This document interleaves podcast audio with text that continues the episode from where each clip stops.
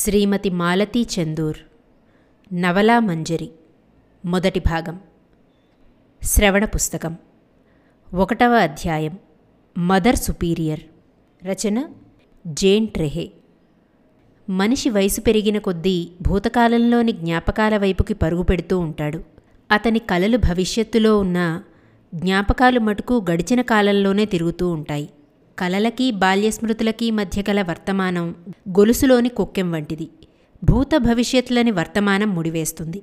యవ్వనంలో మధ్య వయసులో వ్యక్తి ధన సంపాదన కీర్తి గౌరవాల వంటి కలల వైపు పరుగుపెట్టినా అరవై దాటేసరికి జనవరి మాసంలాగా బాల్యంలోకి తొంగిచూస్తూ ఉంటాడట. జనవరి మాసం ఫిబ్రవరి వైపుగా ముందుకు చూడదు. గడిచిపోయిన పన్నెండు నెలల వైపే ముఖం తిప్పుకొని ఉంటుంది అంటుంటారు. అటువంటి జనవరి మాసంతో పోలుస్తూ ఉంటారు మానవ జీవితాన్ని. బాల్యంలో ఎన్ని కష్టాలు పడ్డా ఎన్ని చేదు అనుభవాలను రుచి చూసినా వృద్ధాప్యంలో అవి తియ్యగా మధురమైన జ్ఞాపకాలుగా మిగిలిపోతాయి. అందుకనే చాలామందికి ఎలిమెంటరీ స్కూల్ టీచర్లు బాగా జ్ఞాపకం ఉంటారు తప్ప పోస్ట్ గ్రాడ్యుయేషన్ నాటి ప్రొఫెసర్సు జ్ఞాపకం ఉండరు. అలాగే బాల్యంలోని కోతి కొమ్మచ్చులు కాలువలో ఈతలు కొట్టడం మొదటిసారి సైకిల్ నేర్చుకోవడం వంటివి నిన్న మొన్నటి విషయాల్లాగా బాగా స్పష్టంగా జ్ఞాపకం ఉండి విదేశయానంలోని అనుభవాలను కూడా మర్చిపోతూ ఉంటారు. ఇది సర్వసామాన్యంగా అందరికీ జరుగుతూ ఉంటుంది. అటువంటి బాల్య సరదా అయిన నవలని పాఠకులకి పరిచయం చేస్తున్నాను. ఇందులో రొమాన్సు చిక్కని ప్లాటు సాహసం మెలికలు ఏమీ లేవు. కానీ ఈ నవల చదువుతున్నప్పుడు ప్రతి పాఠకుడు పాఠకురాలు అమాయకమైన తమ బాల్యంలోనికి వెళ్ళి ఒక్కసారి రచయితతో పాటు తాము తమ స్కూల్ జీవితం గురించి హాయిగా నవ్వుకుంటారు. అలా హాయిగా నవ్వగలగటం ఆరోగ్యానికి మంచిదని అంటూ ఉంటారు మనోశాస్త్రజ్ఞులు వైద్యులును. మన దేశంలో ప్రజల విద్య ఆరోగ్యం విషయంలో ఎడ్యుకేషన్ అండ్ హెల్త్ కేర్ రంగాలలో విశేష కృషి చేసిన వారు పాశ్చాత్య మిషనరీలు. అసలు ఈ దేశంలో స్కూళ్ళకి ఆసుపత్రులకి శ్రీకారం చుట్టిన వారు మిషనరీలే అన్నది అందరూ ఒప్పుకుంటారు. ఇది ఒక్క మన దేశంలోనే కాదు ప్రపంచవ్యాప్తంగా కాన్వెంట్లు ఆసుపత్రులు మిషనరీల చేతుల్లో ఉన్నాయి. భగవంతునికి తమ జీవితం అర్పించి పెళ్ళి సంసార బంధాలు త్యజించి మానవ సేవయే మాధవ సేవ అని సేవానిరతికి అంకితమైన నర్సులు ఫాదరీలు ప్రపంచవ్యాప్తంగా ఉన్నారు. వీరు స్థాపించి నడిపించిన పాఠశాలల్లో కాలేజీలలో ఉత్తమ క్రమశిక్షణ సుస్థిరమైన విద్యా ప్రమాణాలు ఉంటాయన్నది అందరికీ తెలుసు. అయితే అంతటి కఠినమైన క్రమశిక్షణ కావాలా? క్రమశిక్షణ అన్న పేరుతో విద్యార్థినులను బయట ప్రపంచంతో ఎటువంటి సంబంధం లేకుండా వారిని ఇంచుమించు జైలు జీవితంలా గడపటం న్యాయమా? ఇత్యాది ప్రశ్నలు వదిలేసి కాన్వెంట్ జీవితంలో కూడా బాల్య సహజమైన చైతన్యాన్ని ఆనందాన్ని అల్లర్ని ఎలా పొందవచ్చునో ఈ రచయిత్రి చెప్తుంది. అందుకే ఈ నవల చెప్పాలనిపించింది. లైఫ్ విత్ మదర్ సుపీరియర్ అన్న ఈ నవల జేన్ ట్రెహే రాసింది. ఇది పంతొమ్మిది వందల అరవై రెండులో మైకేల్ జోసెఫ్ కంపెనీ లండన్ వారు ప్రచురించారు. ఈ రచయిత్రి గురించి నాకు అట్టే తెలీదు. ఈమె ఇతర పుస్తకాలు కూడా నేను చదవలేదు. అంచేత పుస్తకం ఎక్కడ దొరుకుతుంది అని అడక్కండి ఓపికంటే లైబ్రరీలో వెతకండి దొరకచ్చు. నవల ఉత్తమ పురుషలో సాగుతుంది. రచయిత్రి బాల్యం స్వీయ అనుభవం కాబట్టి నేను అంటూ ఆత్మకథలా చెప్పుకొస్తుంది. జేన్ కాన్వెంట్ విద్య కోసం సెయింట్ మార్క్ స్కూల్కి రైలు ఎక్కడంతో కథ ప్రారంభమవుతుంది. పదకొండేళ్ళ జేన్ అప్పటిదాకా మామూలు ఎలిమెంటరీ స్కూల్లో చదువుకొని రెండు రెండు కలిపి మూడు అనే స్థితిలో చదువు సాగుతూ భరించలేని అల్లరి చేస్తుంటే తల్లిదండ్రులు ఈ అమ్మాయి బాగుపట్టానికి సెయింట్ మార్క్ కాన్వెంట్ ఒక్కటే దారి అనుకుని ఒక మధ్యాహ్నం వేళ షికాగోలో రైలెక్కిస్తారు. పెట్టే బేడా సర్ది పదకొండేళ్ళ జేన్కి కాన్వెంట్కెళ్ళి హాస్టల్లో ఉండి చదువుకోవడం ఏమాత్రం ఇష్టం లేదు. హాయిగా కోతి కొమ్మచ్చి ఆడుకుంటూ టీచర్లని ఎదిరిస్తూ స్కూలుకి నామం పెడుతూ స్వేచ్ఛగా బ్రతికే తనని బాలనేరస్తుల ఖైదీలాంటి కాన్వెంట్కు పంపి తల్లిదండ్రులు తనకి జైలు శిక్ష విధిస్తున్నారని కోపం. తమ పిల్లలకి చదువు అబ్బినా అబ్బకపోయినా మంచి మర్యాద పెద్దల పట్ల విధేయత భయం భక్తి వంటివి అలవడి కనీసం బాధ్యతగల ఆడపిల్లగానైనా రూపుదిద్దుకుంటుంది అన్న ఆశతో జేన్ని ఆ తల్లిదండ్రులు సెయింట్ మార్క్ కాన్వెంట్లో చేర్పిస్తారు. అయిష్టంగానే తన సామాన్తో రైలెక్కుతుంది. అక్కడ స్కూల్ వాళ్ళే వచ్చి ఈ పిల్లల్ని దింపుకుంటారు. అది ఏర్పాటు. జేన్ ఎక్కిన పెట్టెలోనే మరో పిల్ల జేన్ కంటే ఏడాది రెండేళ్ళు పెద్దది. అమాయకంగా అందంగా ఇంచుమించు దివి నుండి దిగిన దేవతలాగా కుదురుగా ఒక మూల కూర్చునుంది. రైలు కదిలీ కదలగానే బ్యాగ్లోంచి సిగరెట్ తీసి అంటించి రింగు రింగులుగా పొగ వదులుతూ ఉంటే జే నా పిల్ల ధైర్యానికి జోహార్లు అర్పిస్తూ ఆరాధనగా చూస్తూ ఉంటుంది. ఇలాంటి అమ్మాయి తన క్లాస్మేట్ కాకూడదా? అన్న అత్యాశతో. ఆ పెట్టెలోనే ఉన్న మరో ప్రయాణికురాలు మధ్య వయసు స్త్రీ ఇంత చిన్నపిల్ల సిగరెట్ తాగచ్చా? అని మందలించగా ఆ పిల్ల నేను చిన్నదాన్ని కాదు మరిగుజ్జుని అందుకే చిన్నగా కనిపిస్తున్నాను అంటూ మరో సిగరెట్ తీసి వెలిగించి పొగ గాల్లోకి వదులుతూ ఉంటుంది అమాయకంగా ముఖం పెట్టి. జేన్ అత్యాశ నిజమైంది. ఆ పిల్ల పేరు మేరీ అని. తనలాగే ఆ అమ్మాయి గమ్యం కూడా సెయింట్ మార్క్ కాన్వెంట్ అని తెలుసుకున్న జేన్ తన దిగులు బాధ మర్చిపోతుంది. ఈ పిల్లలిద్దరినీ రిసీవ్ చేసుకోవడానికి వచ్చిన సిస్టర్కి మారు పేర్లు చెప్పి ఆటలు పట్టిస్తారు. స్థూలకాయురాలైన స్త్రీ నేల మీద చతికిలపడ్డట్టు సెయింట్ మార్క్ కాన్వెంటు కొండల అంచున కుదిమట్టంగా గుండిగలాగా ఉంటుంది. జైలు గోడల్లా చుట్టూ తొమ్మిదడుగుల ఎత్తున్న కాంపౌండ్ వాల్ పైన బల్లాల్లా అమర్చబడిన పొడవాటి ఇనుప ఊచల గేటు. ఆ కాన్వెంట్ గేట్లు దాటుకుని ఆఖరికి ఈగ కూడా బయటికి వెళ్ళలేదని మేరీ జేన్లకి బోధపడుతుంది. లోపలికి ప్రవేశించిన ఈ ఇద్దరిని మదర్ సుపీరియర్కి అప్పచెప్తుంది స్టేషన్ నుంచి తీసుకొచ్చిన సిస్టర్. ఆమె పొడుగరి దుబ్బగా ఉన్న కనుబొమ్మలు వాటి కిందనున్న మందపాటి కళ్ళజోడు. పిల్లలిద్దరినీ పేర్లడిగి వాళ్ళు జవాబు చెప్పేలోపునే వారి పేర్లు తల్లిదండ్రుల పేర్లు గబగబా తనే చెప్పి మీ మీ గదులకు వెళ్ళండి అంటుంది మదర్ సుపీరియర్. తన దగ్గర పిచ్చి వేషాలు సాగవు అన్నది స్పష్టం చేస్తూ. బయట ప్రపంచపు శబ్దాలు వినిపించని కోటలాంటి కాన్వెంటు. లోపల చదువుకునే పిల్లలకి హాస్టలు స్కూలు ఒక భాగం.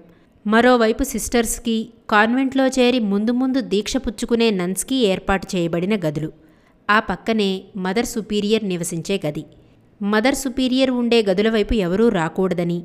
అలా వచ్చిన వాళ్ళు కఠినంగా శిక్షించబడతారని బోర్డు కట్టబడి ఉంది. సాధారణంగా పిల్లలెవరూ అటువైపుకి వెళ్ళరు వెళ్ళటానికి భయపడేవారు. కానీ ప్రతి పిల్లకి నన్స్ ఉండే గదులు చూడాలని వారు ఎలా జీవిస్తారో తెలుసుకోవాలని కుతూహలం. ఎవరికీ లేని ధైర్యం మేరీ జేన్లకు ఉండేది ఒక రోజున మధ్యాహ్నం వేళ. ఆ సమయంలో సిస్టర్స్ చర్చిలో ప్రార్థనలు చేస్తూ రమారమి గంటసేపు గడుపుతారు. ఆ గంటసేపు సిస్టర్స్ ఎవరూ ఆ వైపులకి రారన్న ధైర్యంతో మేరీ జేన్లిద్దరూ కలిసి సిస్టర్స్ ఉండే గదుల్లోకి వెళ్తారు. లోపల నిరాడంబరంగా ఎక్కడా సామాన్ లేకుండా కేవలం ప్రార్థన పుస్తకాలు రుద్రాక్షమాలలు మటుకే ఉంటాయి. పిల్లలిద్దరికీ ఈ నన్స్ గదులు చాలా నిరాశ కలిగిస్తాయి. ఆ గదుల్లో విగ్సు మగవాళ్ళ షర్ట్లు ఉంటాయని గుసగుసలాడుకునే క్లాసు పిల్లల కబుర్లన్నీ అబద్ధాలు అని స్పష్టమైనా ఈ గదులు చూడాలని మిగతా పిల్లలకుండే కుతూహలాన్ని అవకాశంగా తీసుకుని రోజు మధ్యాహ్నం వేళ ఇద్దరేసి పిల్లలకి టిక్కెట్ అంటూ డబ్బులు వసూలు చేసి ఆ గదులు చూపిస్తూ ఉండేవారు. ఒకరోజు ఈ ఇద్దరూ పట్టుబడి వీరి వెనుకగా మదర్ వచ్చి మదర్ సుపీరియర్ అన్ని తలుపులు మూయగా వెంటిలేటర్లోంచి దూకి అక్కడ కాపలా ఉన్న సిస్టర్ రెండు చేతుల్లోకి చిక్కుకుంటారు. ఈ పని చేసినందుకు శిక్షగా ఆ సెలవులకి ఈ ఇద్దరినీ ఇంటికి పంపరు. కాన్వెంట్లో ఉన్న అందరు టీచర్లు వీరంతా నన్సే. ఆ నన్స్తో మేరీ జైన్లకి పడేది కాదు. ఒక్క లెక్కలు చెప్పే నన్నంటే మటుకు చాలా ఇష్టం. ఆ నన్ లెక్కల క్లాసుని చిన్న మార్కెట్లాగా ఒక పందెంలాగా లెక్కల్లో బోధించడంతో క్లాస్లో ప్రతి పిల్ల ఇది ఒక ఆటలాగా శ్రద్ధగా లెక్కలు నేర్చుకునేవారు. మేరీ జైన్లకు కూడా మంచి మార్కులు రావడం ప్రారంభించాయి. ఈ విషయం మదర్ సుపీరియర్కి చాలా ఆశ్చర్యం కలిగించింది. వీళ్ళు దారిలో పడుతున్నారన్న ఆశాభావం కలిగింది. పాతికేళ్ళు కూడా నిండని ఆ సిస్టర్ ఒకే ఒక్క రాత్రి తీవ్ర జ్వరంతో బాధపడి తెల్లవారేసరికి కన్నుమూయటంతో జేన్కి తొలిసారి పన్నెండేళ్ళు నిండని ఆ బాలికకి మృత్యువు అనేది తెలుస్తుంది. తాము అంత ప్రేమించి తమతో అంత సరదాగా స్నేహంగా ఉన్న సిస్టర్ ఒక్కసారి అచేతనంగా చుట్టూ ఉన్న కొవ్వొత్తుల కాంతిలో శవపేటికలో తెల్ల పిండి బొమ్మలా పడుకోబెట్టి ఉండడం జేన్ చూడలేకపోయింది.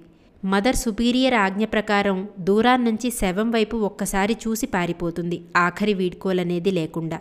భగవంతుని సేవలో తమని తాము అర్పించుకున్న ఈ నన్స్ ఎవరి మీద ప్రత్యేకమైన మమకారం చూపరు. ఆఖరికి జంతువుల మీద కూడా చూపించరు. కానీ లెక్కలు నేర్పే ఈ సిస్టర్ బక్కచిక్కిన కుక్కపిల్ల ఒకటి కాన్వెంట్ తోటలో ఆకలి కళ్ళతో తిరుగుతూ ఉంటే దానికి ఉదయం సాయంత్రం తిండి పడేస్తూ ఉండేది. ఆ కుక్క విశ్వాసంతో సిస్టర్ చుట్టూ తిరగడం కాన్వెంట్ నిబంధనలకి వ్యతిరేకమైన మదర్ సుపీరియర్ చూసి చూడనట్టు ఊరుకునేది. లెక్కల సిస్టర్ పోయాక ఆ కుక్క తిండి తినక అలా తన యజమానురాలి కోసం ఎదురుచూస్తూ లేవలేని స్థితిలో పశువుల ఆసుపత్రికి పంపబడి మళ్ళీ తిరిగి వెనక్కి రాదు. లెక్కల సిస్టర్ జ్ఞాపకార్థం జరిగిన ప్రార్థన సమావేశంలో ఆమె తల్లిదండ్రులు అన్నదమ్ములు అక్కచెల్లెళ్ళు వచ్చారని విని జేన్తో సహా మిగతా పిల్లలంతా ఆ కుటుంబాన్ని ఆశ్చర్యంగా చూస్తారు. నన్స్కి అమ్మా నాన్న ఉండరు బంధువులుండరు. వాళ్ళలా ఆకాశంలోంచి ఊడిపడ్డవాళ్ళు అన్న ఊహలతో ఉన్న ఈ పిల్లలు సిస్టర్స్ కూడా మామూలు మనుషులే అన్న నిజాన్ని నమ్మశక్యం కానట్లు జీర్ణించుకోలేనట్లు బాధపడతారు. లెక్కల సిస్టర్ మరణంతో పిల్లల్లో ఒక నిరాసక్తత ఏర్పడుతుంది. చైతన్యం కోల్పోయి దిగులు చోటు చేసుకుంటుంది. ఆ తరుణంలో ఆర్ట్ క్లాసులు పిల్లల్లో గల సృజనాశక్తిని వెలికితీసే ప్రయత్నాలు ప్రారంభమవుతాయి. పెయింటింగ్ వాటర్ కలర్ చిత్రాలు అచ్చుపోసిన బొమ్మలు వ్యక్తుల మోడలింగ్తో చేసిన బొమ్మలు ఇలా ఎవరికి వారు చిత్ర ప్రదర్శనలో పాల్గొనాలని మదర్ సుపీరియర్ మీటింగ్లో ఆజ్ఞలు జారీ చేస్తుంది. మేరీ జేన్లు కలిసి తమ క్లాస్మేట్ మార్వెల్ తలని మోడల్గా ఎగ్జిబిషన్లో పెట్టాలని నిశ్చయించుకుంటారు. ఈ ఇద్దరికీ గల సహజమైన ఉత్సాహంతో మార్వెల్ కళ్ళకు ముక్కుకు మట్టుకు కన్నం వదిలి జుట్టు పైకి ముడేసి ముఖం మెడభాగం భుజాలపైన ప్లాస్టర్ ఆఫ్ ప్యారిస్ ముద్దతో చిక్కగా మెత్తి మోడల్ తయారు చేయడం మొదలు పెడతారు ప్లాస్టర్ ఆఫ్ ప్యారిస్ ఎండిపోతే సుత్తితో పగలగొడితే తప్ప విడిపోదన్నది తెలియక. టీచర్లు పిల్లలు అంతా వెళ్ళిపోయాక మార్వెల్ని కూర్చోపెట్టి కళ్ళు ముక్కు మట్టుకే వదిలి మిగతా భాగానికి ముద్దతో మెత్తి ఎండేదాకా కదలద్దంటారు. కళాఖండ నిర్మాణం కోసం ఆరంభమైన ఈ ప్రయత్నం గంట అయ్యేసరికి మార్వెల్కి ఊపిరాడక గట్టిగా శబ్దంతో ఏడవటానికి నోరు బిగుసుకుపోయి కంగారైపోతున్న స్థితిలో బిగుసుకుపోయిన ప్లాస్టర్ లాగడానికి ప్రయత్నించి అది రాక భయపడిపోయి ఆఖరికి సిస్టర్స్ సాయంతో బిగుసుకున్న డిప్పల్ని నానా హైరానా పడి పగలకొట్టి ఆ పిల్ల తలకాయని బయటికి తీస్తారు. మార్వెల్ కనుబొమ్మలపై వెంట్రుకలు ఊడిపోతాయి. చెంపల మీద చర్మం గీక్కుపోతుంది. ఇటువంటి పాడుపనికి ఫైనుగా ఆరు నెలలపాటు ప్రదర్శన హాలంతా వారం వారం దులిపి తుడిచి శుభ్రం చేయాలని శిక్ష వేస్తుంది mother superior. Mother superior educational కాన్ఫరెన్స్కి వెళ్ళొచ్చినప్పుడల్లా కొత్త పథకాలు పిల్లలకి కొత్త ప్రోగ్రాములు అంటూ కొత్త కొత్త విషయాలు స్కూల్లో ప్రవేశపెడుతూ ఉంటుంది. ఒకసారి పిల్లలందరూ విజ్ఞాన శాస్త్రం గురించి తెలుసుకోవాలని ఖగోళ శాస్త్రం గురించి తెలుసుకోవాలని లూయిస్ పాస్చర్ గెలీలియో వీరి గురించి ప్రాజెక్టులు పుస్తకాలు జీవితాలు ప్రతి క్లాస్లో ప్రతిధ్వనించేవి. ఒక్కొక్కసారి సంగీతం అంటూ అందరు పిల్లలు గార్ధపస్వరాలైనా సరే పాటలు నేర్చుకోవాలన్న నిబంధనలు.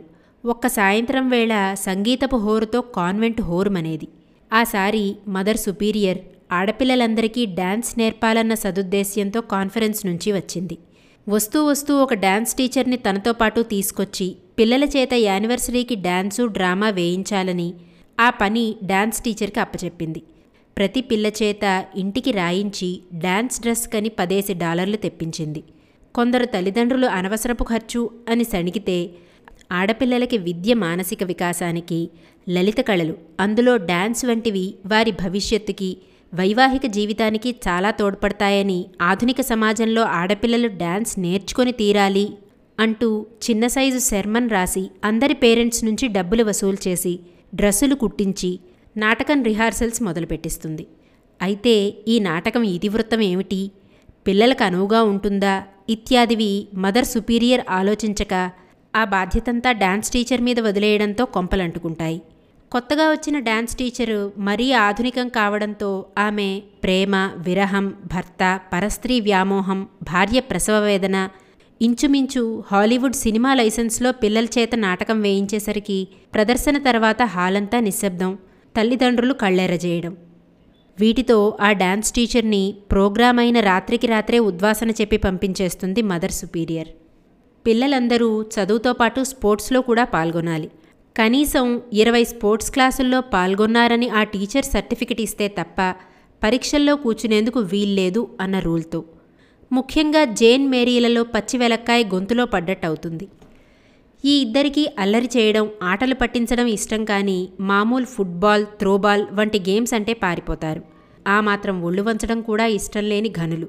అయితే స్పోర్ట్స్లో స్విమ్మింగ్ కూడా ఒక భాగం కాబట్టి ఈ ఇద్దరు స్విమ్మింగ్ క్లాస్కి తమ పేరిచ్చి ప్రతి సాయంత్రం ఆ స్విమ్మింగ్ టీచర్ కంటపడకుండా తప్పించుకొని ఆబ్సెంట్ మార్కుని చాలా జాగ్రత్తగా రైట్ మార్కుగా దిద్ది గండం గడిచింది అని ఆనందపడిపోతున్న తరుణంలో టీచరు ప్రతి పిల్లని తన కళ్ళ ఎదుట ఈత కొలంలో ఆ మూల నుంచి ఈ మూలకి ఈదాలి. అప్పుడే మార్కులు అని స్విమ్మింగ్ పూల్ అంచున కుర్చీ వేసుకుని పేపరు ప్యాడ్తో కూర్చుంటుంది. జేన్కి కాస్తో కూస్తో ఈత వచ్చు. అందుకని అత్యసర మార్కులతో పాస్ అవుతుంది మేరీ ఒక్కసారి కూడా ఈత కొట్టడానికి ప్రయత్నించకపోవడం చేత స్విమ్మింగ్ పూల్లో డాబా మించి దూకినట్లు దూకేసి ఊపిరాడక నీళ్ళు మింగుతూ ఉంటే టీచర్ జుట్టు పట్టుకొని పిల్లి పిల్లని నీళ్ళలోంచి లాగినట్టు సునాయాసంగా పైకి లాగి నీళ్ళు కక్కిస్తుంది. అలా అవుతుంది స్విమ్మింగ్ పూల్ అడ్వెంచర్. కాన్వెంటులో నాలుగేళ్ళు గడిచి ఐదో ఏట ప్రవేశించే నాటికి బాలికలు వయసొచ్చిన యువతులయ్యారు. చదువు క్రమశిక్షణతో పాటు కాబోయే గృహిణులగు ఈ పిల్లలు నీడిల్ వర్క్ డ్రెస్ మేకింగ్ నేర్చుకోవడం అవసరమని అందుకోసం ఈ పిల్లల్ని డ్రెస్ మేకింగ్ పోటీలలో పాల్గొనమని మదర్ సుపీరియర్ ప్రోత్సహిస్తుంది. పదేసి డాలర్లు ప్రైజ్తో పాటు జీవితాంతం దారపుండలు ఫ్రీగా సప్లై చేస్తాం అంటూ దారాల కంపెనీ వారు ప్రకటిస్తారు. ఆ పోటీల్లో కాన్వెంట్లోని పెద్ద క్లాస్ పిల్లలంతా చేరాలి అని మదర్ సుపీరియర్ సుగ్రీవాజ్ఞ. జేన్కి సూదిలో దారం ఎక్కించడం రాదు. ఒక మాదిరిగా సూయింగ్ మిషన్ పెడల్ తొక్కడం వచ్చు. పేపర్లే సూటిగా కత్తిరించడం రాదు కానీ పది డాలర్ల ప్రైజు కళ్ళ ముందు డాన్స్ చేస్తూ ఉంటే జేన్కి ఎలాగైనా ఫ్రాకు కుట్టి ప్రైజ్ పొందాలన్న పట్టుదల కలుగుతుంది. అప్పటికి రెండు వారాలుగా తన ఫ్రాక్ తాను కుట్టుకోవాలని నానా తిప్పలు పడుతోంది. ఫ్రాక్ పరికిణీలాగాను పై జాకెట్ చెడ్డీలాగాను తయారై దాన్ని మళ్ళీ షేపుకు తీసుకురావాలని నానా తిప్పలు పడుతుంటుంది. ఆ రాత్రి లైట్ వేసుకుని మిషన్ ముందు కూర్చుని అతుకులు విప్పుతూ ఉంటుంది. అర్ధరాత్రి దీపం వెలుగుతూ ఉంటే సంగతి తెలుసుకోవాలని వచ్చిన మదర్ సుపీరియర్ మిషన్ ముందు కూర్చొని చకచకా గౌను పై జాకెట్టు కుట్టేస్తుంది. తను చిన్నప్పుడు ఎలా డ్రెస్సులు కుట్టేదో చెప్తూ అప్పటిదాకా పెద్ద పులిలా గాండ్రించే మదర్ సుపీరియర్ మిషన్ ముందు కూర్చోగానే తన బాల్యంలోకి వెళ్ళి ఎన్నడూ లేనంత సాత్వికంగా మాట్లాడుతుంది జేన్తో. జేన్ ఫ్రాక్కి ప్రైజ్ వస్తుంది. అందరికీ ఆశ్చర్యం కలిగే విధంగా. ఆ తర్వాత పది రోజులకి దారాల కంపెనీ నుంచి పది డాలర్లు పెద్ద పెట్టెలో రంగురంగుల దారాలు జేన్కి ప్రైజ్ వస్తాయి. జేన్కి దారాల మీద దృష్టి లేదు. పది డాలర్లు హాయిగా ఖర్చు చేద్దామని అనుకుంది. అయితే మదర్ సుపీరియర్ గౌన్ కుట్టింది నేను కానీ నువ్వు కాదు కాబట్టి పది డాలర్లు కాన్వెంట్కి డొనేషన్గా ఇచ్చేసి దారాలను అట్టిపెట్టుకో అన్నప్పుడు జేన్ నోరు వెళ్ళబెడుతుంది కాన్వెంట్ చదువులో ఆఖరు సంవత్సరానికి వచ్చేసరికి పై చదువులకి కాలేజీలో సీట్లు వాటికి ఎంట్రన్స్ టెస్ట్కి స్కాలర్షిప్కి ప్రతి పిల్ల అందులోనూ కాస్త బాగా చదివే పిల్లలు పరీక్షలకు కూర్చోవడం ఆనవాయితీ. అయితే జేన్ బాగా చదివే పిల్ల కాదు కాబట్టి మదర్ సుపీరియర్ జేన్ని ఏ పరీక్షకు కూర్చోమని సలహా ఇవ్వదు. కానీ జేన్కి ఎలాగో అలా ఏదో ఒక పరీక్షకు కూర్చొని స్కాలర్షిప్ సంపాదించి తన ఘనత నిరూపించుకోవాలనే కోరికే. మామూలుగా సైన్సు లెక్కలు సాహిత్యం వంటి వాటిల్లో తనకి మంచి మార్కులు రావు. వాటిల్లో స్కాలర్షిప్ రావడం కల్లా. ఏదో విధంగా తనకి కావలసినవి సాధించడంలో దిట్ట అయిన జేన్కి నేషనల్ క్యాంప్ ఫైర్ గర్ల్స్కి స్కాలర్షిప్స్ ఉన్నాయని పేపర్లో చదివి దానికి అప్లై చేస్తుంది. వారు ఫలానా తేదీన పరీక్ష రాయడానికి మరో ఊరికి రమ్మని టైము స్థలము రాస్తారు. జేన్ పింతల్లి నన్నని ఆమె సెలవులకి ఇంటికొచ్చిందని అందుకని ఒక్కరోజు సెలవిచ్చి ఇంటికి పంపమని అచ్చు తండ్రి సంతకంలాగే అదే దస్తూరితో ఉత్తరం రాసి పోస్ట్లో పడేస్తుంది మదర్ సుపీరియర్ పేర్న. రెండు రోజుల సెలవుతో షికాగో వెళ్ళి రెండు వేల మంది పిల్లలతో పోటీపడి క్యాంప్ ఫైర్ వాళ్ళు అడిగిన అతి తేలిక ప్రశ్నలకి జవాబులు రాసేసి గప్చుప్గా స్కూల్కి వచ్చేస్తుంది ఏమీ ఎరగనట్లు. రెండు నెలలకి జేన్కి స్కాలర్షిప్ ఇస్తున్నామన్న వార్త స్కూల్ ప్రిన్సిపాల్ అయిన మదర్ సుపీరియర్కి క్యాంప్ ఫైర్ వారు తెలియచేసినప్పుడు మదర్ ఎలా? ఎప్పుడు? ఎక్కడా? అని నిలదీస్తుంది. అప్పుడు చెబుతుంది జేన్ తాను అబద్ధమాడి దొంగ ఉత్తరం తండ్రి రాసినట్లు రాసి పరీక్ష రాసి వచ్చానని. నీకు స్కాలర్షిప్ వచ్చినందుకు నాకు సంతోషంగా లేదు గర్వంగా కూడా లేదు సిగ్గుగా ఉంది అని మదర్ సుపీరియర్ అన్నప్పుడు జేన్కి తొలిసారి పశ్చాత్తాపం కలుగుతుంది. ఈ మదర్ ముందు తాను ఇన్ని అబద్ధాలు ఆడి ఉండకూడదు అని. ఆ పరితాపం తాత్కాలికమే. చివరి సంవత్సరంలో ఆడపిల్లలకి బయట ప్రపంచంతో పరిచయం చేసే పథకంలో అక్కడికి పది మైళ్ళ దూరంలో ఉన్న మగపిల్లల కాన్వెంట్ నుంచి ఫాదర్సు బ్రదర్సు వెంటరాగా ఆఖరి సంవత్సరం చదువుతున్న విద్యార్థులని వ్యధశిలకు తీసుకెళ్ళే గొర్రెల మాదిరి నలుగురేసి మగపిల్లల్ని ఒక ఫాదర్ కాపలా కాస్తూ ఆడపిల్లల కాన్వెంట్కి డాన్స్కి తీసుకువస్తారు. ఇక్కడ ఆడపిల్లల కాన్వెంట్లో ప్రతి ముగ్గురు పిల్లలకి ఒక సిస్టర్ కాపలా కాస్తుండగా ఈ మగపిల్లలు ఆ ఆడపిల్లలు కలిసి సోషల్గా డ్యాన్స్ చేయాలని ఒకరినొకరు ముద్దు పెట్టుకోకూడదని మరీ దగ్గరగా అంటుకు నిల్చోకూడదని చాటుకెళ్ళి కబుర్లు చెప్పుకోకూడదని నన్స్ దృష్టి నుంచి ఫాదర్స్ దృష్టి నుంచి తప్పించుకుపోకూడదని సవాలక్ష నిబంధనలతో నెలకి రెండు నెలలకి ఒక సోషల్ గ్యాదరింగ్స్ అంటూ ఏర్పాటు చేస్తారు. ఈ డాన్స్లో మగపిల్లలు ఆడపిల్లలు ఇద్దరూ కూడా ఇబ్బందిగా మొహమాటంగా దూరం దూరంగా ఉంటారే తప్ప మదర్ సుపీరియర్ భయపడుతున్నట్లు ప్రేమలు గీమలు ఏర్పడవు. కాన్వెంట్ ఆడపిల్లల్ని మగపిల్లలు ఎత్తుకుని పోరు. పదకొండేళ్ళ వయసులో ఈ కాన్వెంట్లో అడుగుపెట్టిన జేన్ ఆరేళ్ళ తర్వాత అబద్ధం చెప్పి తెచ్చుకున్న ఒక స్కాలర్షిప్తో పై చదువులకి బయటికి వెళ్ళే సమయం వచ్చింది. అది విద్యార్థినులందరికీ వీడ్కోలిచ్చే సభ. ఫేర్వెల్సు ఉపన్యాసాలు స్కాలర్షిప్ ప్రదానాలు మోడల్సు మెరిట్సు అన్నీ అయ్యాక మదర్ సుపీరియర్ ఆరేళ్ళపాటు చదువుకున్న ఈ పిల్లల తెలివిని చాకచక్యాన్ని వారి మెరిట్స్ని మెచ్చుకుంటూ ఈ పిల్లల గురించి తను గర్వపడుతున్నానని ఉపన్యాసం ముగిస్తూ ఎంతో ఉన్నతమైనది అందరూ గర్వింపతగినది అయిన ఒక మహత్కార్యం మేరీ అన్న విద్యార్థిని చేసింది. ఆమె తనను తాను భగవంతునికి అర్పించుకొని నన్నవ్వడానికి దీక్ష పుచ్చుకోబోతున్నది అని ఉపన్యాసం ముగించినప్పుడు జేన్ నమ్మలేకపోతుంది. ఇది కల్పన నిజం కాదు. పచ్చి అబద్ధం. ఎప్పుడూ నవ్వుతూ రౌడీలాగా అల్లరి చేసే మేరీ భగవంతుని సేవకి అంకితం అవ్వడమా నమ్మశక్యం కానట్లు దూరాన సిస్టర్స్తో పాటు నిల్చున్న మేరీ వంక చూస్తుంది. ఇది నిజమా అన్నట్లు. మేరీ తిరిగి చూడదు. సూటిగా చూడదు. తల వంచుకు నుంచుంటుంది. ఏం జరిగింది? ఎందుకిలా జరిగింది? లక్ష ప్రశ్నలతో కన్నీటితో మదర్ సుపీరియర్ వైపు చూస్తున్న జేన్ని బుజ్జగిస్తున్నట్లు తలమీద చెయ్యి వేసి దయగా అంటుంది మదర్ సుపీరియర్. నువ్వు చిన్నపిల్లవి నీకు అర్థం కాదులే. ఎందుకని? నువ్వు పెద్దయ్యాక అర్థమవుతుంది. వయసు వచ్చి ఎదిగాక జీవితానుభవంతో అర్థమవుతుంది అంటూ బుజ్జగించి మేరీ దగ్గరికి వెళ్ళి ఆఖరి వీడ్కోలు తీసుకోమని ఆజ్ఞాపించింది అంటూ కథ ముగిస్తుంది రచయిత్రి. అయితే మేరీ ఏం చేసింది? తప్పటడుగు వేసిందా?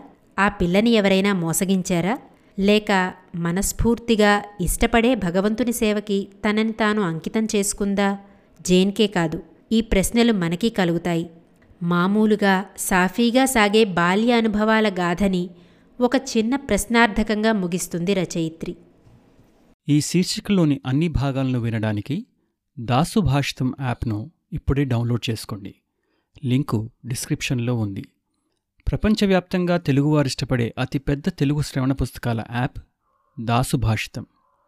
ఎంతో ఉచిత కాంటెంట్తో పాటు సాహిత్యం సైన్స్ అద్వైతం ద్వారా వ్యక్తిగత వృత్తిపర ఆధ్యాత్మిక ఎదుగుదలకు సోపానం కావడం దాసు భాషితం ప్రత్యేకత.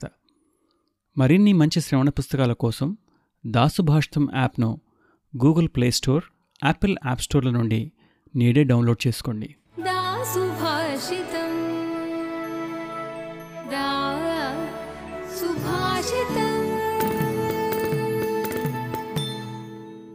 దాసుభాషితం సమగ్ర శ్రేయస్సుకు సోపానం డబ్ల్యూడబ్ల్యూడబ్ల్యూ